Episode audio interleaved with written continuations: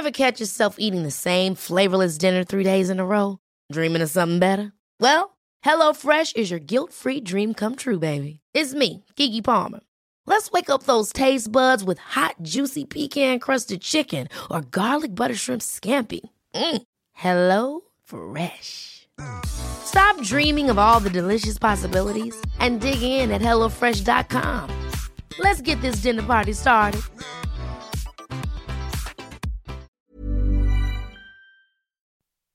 Famille, des podcasts produits et réalisés par Magic Maman.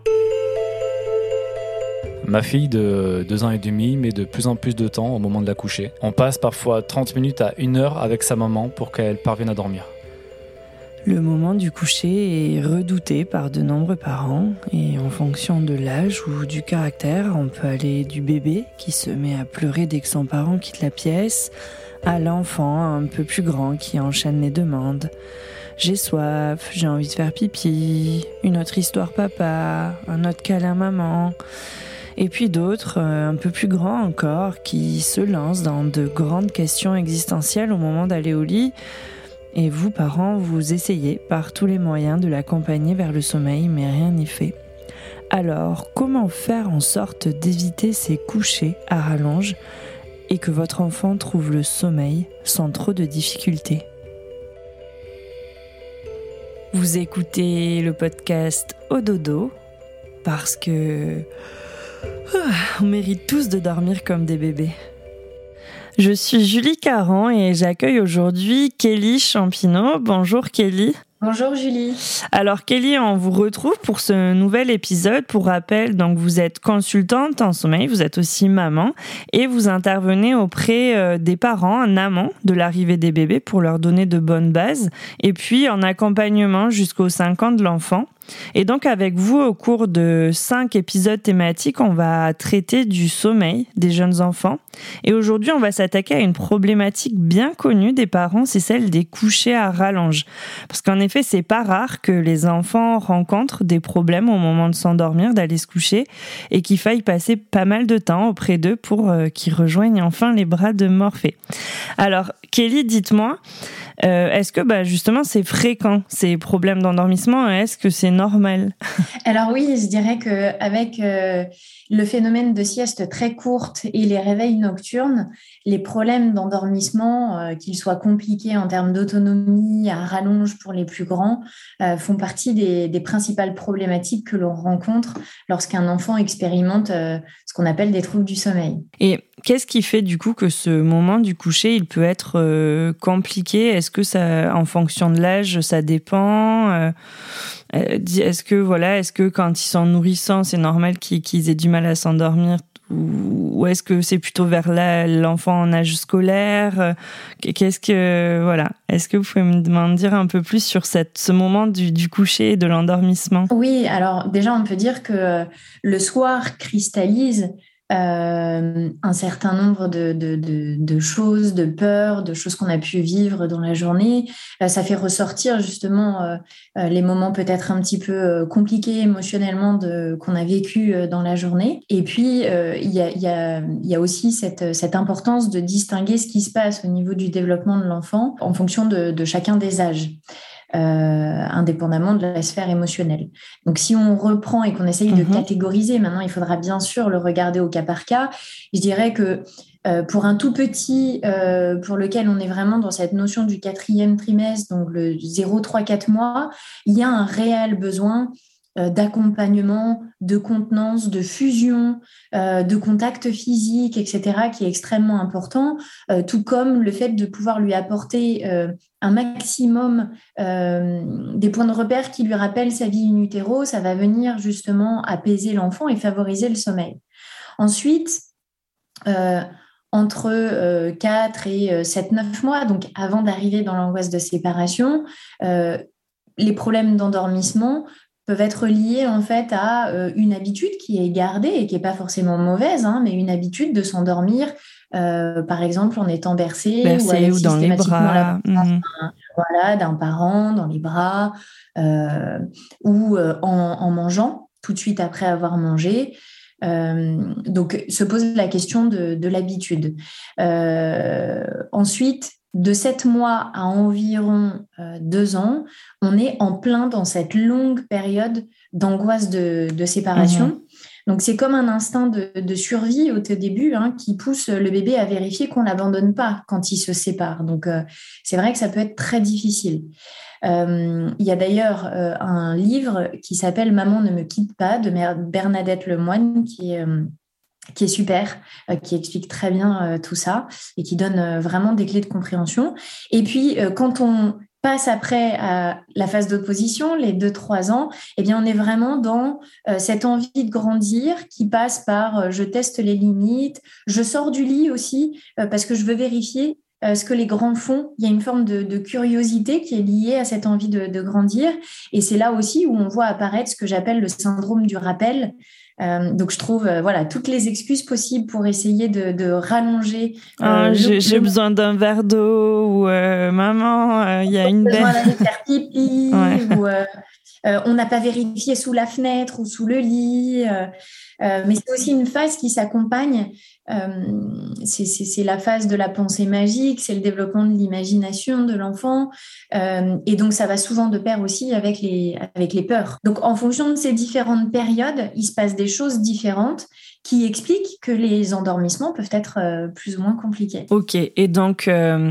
Du coup, en fonction de ces différents âges, justement, est-ce qu'il y a des différentes façons de réagir en tant que parent? Parce que ben, au début, on va être là, présent à l'accompagner. Et puis au bout d'un moment, quand ça fait 30 minutes, une heure, que c'est tous les soirs, c'est très chronophage sur la vie de la famille aussi pour les parents de devoir euh, quitter euh, euh, son, sa vie pour le, moment de, de s'endormir. Donc comment est-ce qu'il faut rester? Est-ce qu'il faut les laisser prendre de l'autonomie selon leur âge? Est-ce que vous pouvez nous, nous, dire un peu plus sur la peut-être la bonne manière de réagir ou en tout cas comment gérer ce moment où il nous rappelle ou alors il a du mal à, trouver le sommeil alors, je trouve que déjà, il faut, euh, n'y a pas une façon de faire. Il faut être très raccord avec ses valeurs parentales, avec, euh, avec son histoire, avec là où on en est, avec ce qu'on a déjà peut-être testé.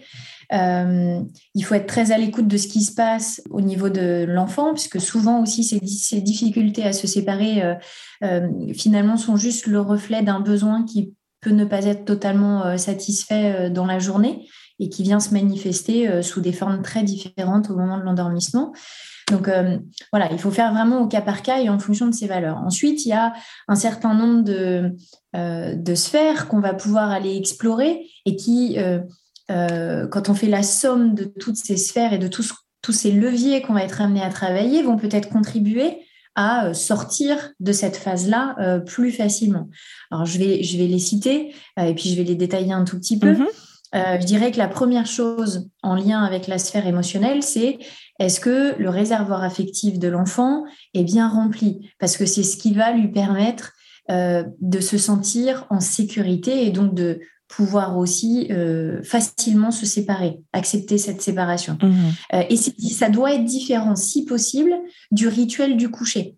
Hein, c'est un moment à part. Anne Reynaud en parle quand elle parle de ces fameux temps précieux. Brigitte Racine, elle, elle parle des 20 minutes magiques, c'est-à-dire euh, que derrière, tous ces, enfin, derrière ces deux concepts se cache un moment en tête à tête, exclusif, hein, qu'on peut appeler aussi la, bulle relationnelle dans laquelle on va se mettre avec son enfant, où on est à sa disposition, où c'est l'enfant qui est un petit peu euh, le maître du temps, pourquoi pas lui proposer un sablier pour les plus grands, pour que ce soit lui vraiment qui actionne le début et qui euh, acte la fin de ce moment-là. C'est un moment où on va euh, lui faire plaisir, où on va aussi remplir son réservoir de confiance euh, parce qu'on va pouvoir valoriser euh, ce qu'on peut observer comme compétences au travers du jeu, etc. Donc le réservoir affectif, parce que sinon l'enfant aura du mal à se séparer. Et quand il est plus petit, justement, parce que là, il peut pas forcément nous, nous parler ou nous raconter euh, sa journée, ou on peut ben, juste passer un moment quoi de câlin, de... Ça peut être juste un moment de câlin, ça peut être un moment où on en profite pour masser son bébé s'il apprécie ça, mmh où on chante des petites comptines.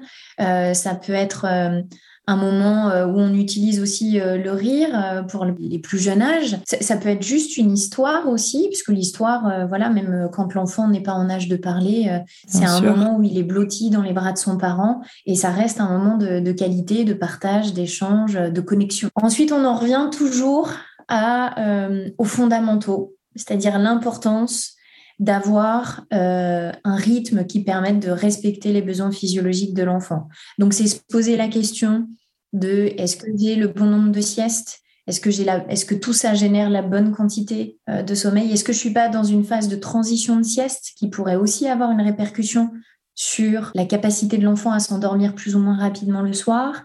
Est-ce que l'heure de coucher est aussi euh, la bonne? Est-ce que c'est pas trop tôt, trop tard? Parce que dans les deux cas, ça pourrait conduire à un endormissement à rallonge pour des raisons différentes. Euh, dans les fondamentaux, bien sûr, il y a aussi l'importance du rituel du coucher. Hein. Euh, et donc là, euh, pour les plus petits, ça va apporter cette sécurité puisque je vais répéter les mêmes, les mêmes étapes jour après jour. Pour les plus grands, je dirais il y a une dimension supplémentaire qui va être importante. c'est le fait de mettre des règles, cadrer, d'anticiper peut-être aussi les demandes répétées euh, qui se prolonge après euh, qu'on ait euh, tout éteint et que le rituel soit fini, bah peut-être essayer de démêler s'il n'y a pas un besoin derrière tout ça, si ça masque pas autre chose. Et quoi qu'il en soit, essayer d'anticiper toutes ces demandes, de couper l'herbe sous le pied à l'enfant et de l'intégrer justement dans le rituel pour qu'à la fin du rituel, il n'y ait pas de porte entr'ouverte, une petite brèche dans laquelle, pour sûr, les enfants vont s'engouffrer. Euh, on peut agrémenter ça avec pas mal d'outils, comme le fait d'apporter des, repères visuels avec des petites cartes de routine, où il y a des petites horloges aussi qu'on va pouvoir customiser avec des stickers qui indiquent toutes les étapes de mon, euh, depuis le moment où j'arrive à la maison, hein, euh, au moment où je vais éteindre la lumière et me séparer de mon parent. Amener du rire. Le rire, ça libère de l'ocytocine. Et l'ocytocine, c'est l'hormone du bien-être, c'est ce qui va aussi mettre dans un état un petit peu de, à la fois d'apaisement et d'un début de, somnolence. Donc c'est un super outil euh, pour amener le sommeil. Est-ce qu'à l'inverse, il y a peut-être des choses à, ne pas faire pour euh, favoriser euh, le sommeil? Alors, euh, si, si, bien sûr, euh, au niveau de l'alimentation, bien sûr, il y a des recommandations, euh, le fait de, laisser quand même un certain laps de temps, je dirais au moins une demi-heure, mais si c'est plus, tant mieux, entre la fin du repas et le moment du coucher. La composition du repas du soir, elle est aussi importante parce que croire que, parce que je vais un peu gaver mon enfant et qu'il va beaucoup manger, ça va lui permettre d'avoir une bonne nuit, bah, ça c'est faux, ça fonctionne un petit peu, euh, il fonctionne un petit peu comme nous, adultes. Euh, le fait de euh, d'avoir beaucoup de sucre aussi, les sucres ajoutés le soir sont ce qu'on appelle des inhibateurs de sécrétion de mélatonine, c'est-à-dire que ça va ralentir le processus de sécrétion de l'hormone du sommeil et donc potentiellement retarder le moment du coucher. Je dirais dans, dans ce qu'il faut pas faire, enfin je préfère le tourner de façon positive, c'est ne pas chercher l'autonomie à, à, tout prix. Être capable de faire un pas de côté, en n'ayant pas peur que ça crée des, mauvaises habitudes de sommeil, mais en se disant, voilà, j'ai bien identifié que mon enfant était dans une phase de développement particulière, qu'il avait du coup des besoins particuliers associés à cette période. Et donc, je sais que de façon très cadrée, et euh, en posant des mots dessus, en expliquant à mon enfant, alors bien sûr avec des mots différents en fonction de sa maturité cérébrale et de sa capacité de compréhension, mais à tous les âges, je peux tout à fait expliquer à mon enfant comment je vais l'accompagner pour que ce soit très clair. Et donc être capable de faire ce pas de côté pendant un certain laps de temps qu'il faudra pas trop étirer, sinon après on tombe dans le fait de s'habituer à la présence, au fait que je tienne la main, que je sois, euh, euh, que l'enfant soit dans les bras du parent, qu'il soit un petit peu bercé dans son lit, peu importe ce que je vais utiliser. Mais on a plein d'outils euh, comme le fait d'utiliser la voix pour rassurer, la présence, le contact physique, quel qu'il soit. Il ne faut pas hésiter à faire ça de façon transitoire ou à utiliser ben, euh, pour les plus petits, peut-être euh, la poussette, euh, le portage, transitoirement mettre un matelas près de, près de l'enfant pour le rassurer par la présence. Plutôt que de le faire sortir de sa chambre et de lui faire intégrer la chambre parentale, c'est mieux de le faire dans ce sens-là. Ça fait moins de choses à défaire euh, par la suite. Euh, et tout ça avec beaucoup de, cohérence et de constance pour que l'enfant s'y retrouve dans, l'accompagnement. Et est-ce qu'à un moment, faut, enfin, si on arrive, si ça dure justement ces phases où euh, euh, l'endormissement il est compliqué. Est-ce qu'il y a des, choses plus, plus graves ou à signaler qui pourraient être euh, un élément euh, qui favorise pas cet endormissement ou, ou est-ce que c'est juste qu'on n'a peut-être pas exploré tous les leviers je, moi je me rappelle mes sœurs avec mes neveux, bah, ça duré parfois une heure, une heure trente et sur des semaines et des semaines à à ce qu'ils les rappellent, à ce qu'ils leur disent de monter, qu'il y avait toujours un souci et elles montaient. Et donc je me demande justement, est-ce qu'il y a un moment, il y a, enfin comment on met, fin quand on n'y arrive pas et qu'on a essayé d'explorer toutes ces pistes? Ce qui se passe très souvent, et je le vois dans les accompagnements, c'est que euh, les familles essayent par exemple 3-4 jours une stratégie, quelle qu'elle soit, et puis on conclut, euh, si euh, les lignes n'ont pas un petit peu bougé et qu'il s'est rien passé, qu'elle n'est pas efficace. Sauf que il faut quand même rappeler, et les neurosciences le disent très bien, que pour véritablement ancrer de façon durable une nouvelle habitude, etc., il faut plutôt euh, s'inscrire dans le temps, euh, environ 21 jours. Ça ne veut pas dire qu'on n'a pas de résultat avant, mais euh, ça, ça, met vraiment en évidence le fait que la répétition au-delà de 3, 4, 5 jours est nécessaire euh, surtout quand c'est des habitudes qui sont profondément ancrées. Donc ça, c'est le premier point, c'est se dire, si je change mon fusil d'épaule tous les 3-4 jours, mon enfant n'a pas le temps de comprendre ce que j'attends de, de s'adapter, de les clés pour y arriver, voilà, de s'adapter et de parvenir au résultat escompté. Donc si on se dit, euh, je me laisse au moins 10 jours, et si vraiment il n'y a rien du tout qui a évolué pendant ces 10 jours avec cette stratégie, eh bien, euh, c'est peut-être que c'est pas la bonne pour mon enfant. Euh, alors il faut en essayer une autre. Mais je dirais, on a pas mal de stratégies qu'on peut envisager, pas mal d'outils aussi qu'on peut tester sur son enfant. Euh, pour essayer de limiter les rappels, pour euh, l'accompagner, pour lui apporter la sérénité qu'il faut pour qu'après il puisse plus facilement se séparer. Donc on peut faire un travail comme ça pendant un certain laps de temps. Maintenant, dès qu'il y a un doute ou euh, une histoire familiale peut être un petit peu compliquée, euh, ça vaut le coup d'aller... alors là, c'est difficile de répondre, il faut vraiment le regarder au, cas par cas, bien sûr. Un petit tour chez l'ostéo pour vérifier que ça ne vienne pas d'un problème un peu mécanique au niveau corporel, peut-être chez un kinésio pour faire ce travail de libération émotionnelle. ça peut être euh, intéressant. Parfois, il y a aussi besoin d'un accompagnement euh, euh, peut-être pour l'ensemble de la famille, peut-être que pour l'enfant, peut-être en lien direct aussi avec l'accouchement, une séparation qui a pu intervenir ou un événement familial particulier.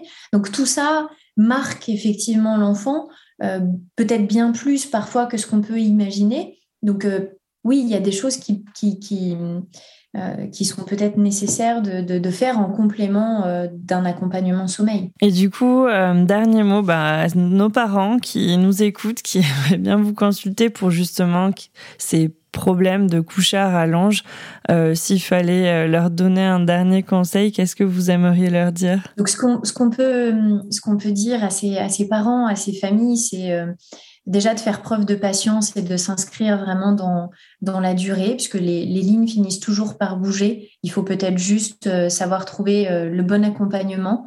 Euh, et c'est pour ça que les professionnels les accompagnent aussi dans ce sens pour trouver une façon très singulière, très, très individuelle qui leur convienne à, eux. il faut faire preuve de de créativité, euh, d'imagination sans cesse se renouveler, innover, euh, parce que les, les enfants peuvent euh, se lasser, notamment les, les plus grands. et puis, pourquoi pas prendre, prendre des notes à la fois sur le temps d'endormissement, ce qu'on a fait et ce qui a pu fonctionner. Parce qu'on oublie souvent de, célébrer les, petites victoires et ça permet de remettre un petit peu d'énergie positive pour continuer à aller de l'avant pour atteindre son objectif. Bah, je crois qu'on va rester en effet sur ces petites victoires pour conclure. Ça mettra une note positive. Bah, merci beaucoup en tout cas, Kelly. Je pense que c'est très clair et que ça a pu donner des clés et des pistes à pas mal de parents qui sont confrontés à cette situation en tout cas. Donc merci beaucoup pour euh, tes conseils avisés. À bientôt. À bientôt. Merci à tous d'avoir écouté cette épisode. Euh, j'espère qu'il vous aura permis d'y voir plus clair et qu'il vous aura apporté des solutions concrètes euh, pour aider votre nourrisson, votre enfant un peu plus grand, à mieux dormir et euh, vous aussi par la même occasion.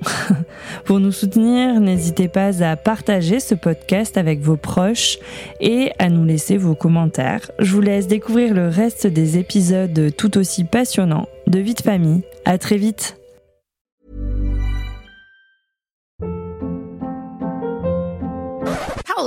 What was that? Boring. No flavor. That was as bad as those leftovers you ate all week. Kiki Palmer here, and it's time to say hello to something fresh and guilt-free. Hello Fresh. Jazz up dinner with pecan-crusted chicken or garlic butter shrimp scampi. Now that's music to my mouth. Hello Fresh. Let's get this dinner party started. Discover all the delicious possibilities at hellofresh.com.